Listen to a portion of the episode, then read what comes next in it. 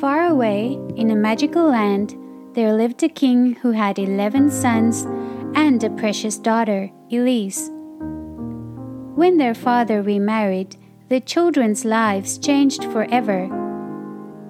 The evil stepmother fed them sand instead of cakes, and very soon sent Elise away to be brought up by peasants. Then she cast a spell on the boys. Fly away in the form of great, speechless birds, she cried. And at that, the sons changed into white swans with huge flapping wings. They flew out of the windows and far away from the palace. After many years, the king sent for his daughter. The queen was jealous of the young girl's beauty, so the queen furiously rubbed walnut juice all over her and tangled her golden hair. When the king saw her, he cried out, You're not my daughter. Elise wept and ran far away into the forest. Lost and tired, she lay down to rest. All night, she dreamt of her brothers. She missed them dearly. When she awoke, Elise bathed in a fresh pool in the forest, washing away the evil work of the queen. Elise came across an old woman carrying a basket of berries and asked hopefully, Have you seen eleven princes? No, the woman replied, but yesterday I saw eleven swans with crowns on their heads swim down at the brook. My brothers, Elise cried. The old woman led Elise to the stream. There, Elise waited until at last, at sunset, she spotted eleven wild swans with golden crowns flying towards the land. When the sun disappeared, so did the swans. They transformed into the eleven princes. Elise let out a loud cry of joy as she ran to hug her brothers. Every morning at sunrise, we turn into swans, the eldest brother explained. We spend the day flying and then return to our human form at sunset.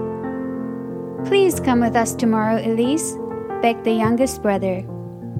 Elise gladly agreed. The brothers wove a mat out of willow bark to carry their sister. When morning came, they turned back into swans and taking the mat in their beaks, they carried Elise through the sky. All day long, they flew across the empty ocean. Finally, as night fell, they settled down in the fairy kingdom. As she slept, Elise had a dream that a fairy told her. Your brothers can be freed, but only if you weave 11 shirts out of stinging nettles. Until you have completed the task, you must not say a word, or else their lives will be in danger. When Elise woke, she spent all her time weaving the shirts.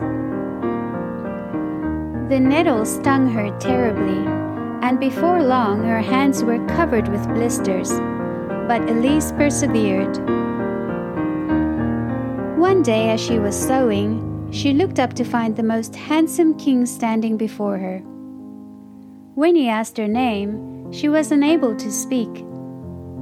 Struck by her beauty and concerned for her safety, the king reached out his hand, saying, Come with me. The king took her to the palace, where she was lavished with riches. But Elise could only mourn silently and the king did not understand why.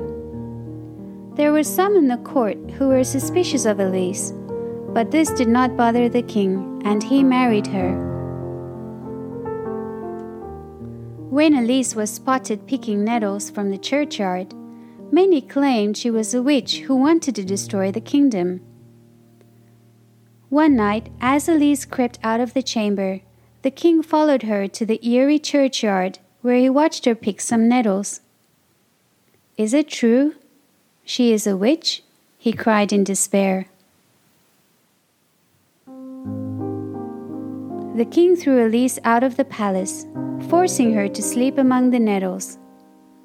But this only delighted Elise, because she knew that she could now finish the shirts for her brothers. The day came when Elise was taken in the cart to the market square, where the crowd was waiting next to a burning fire.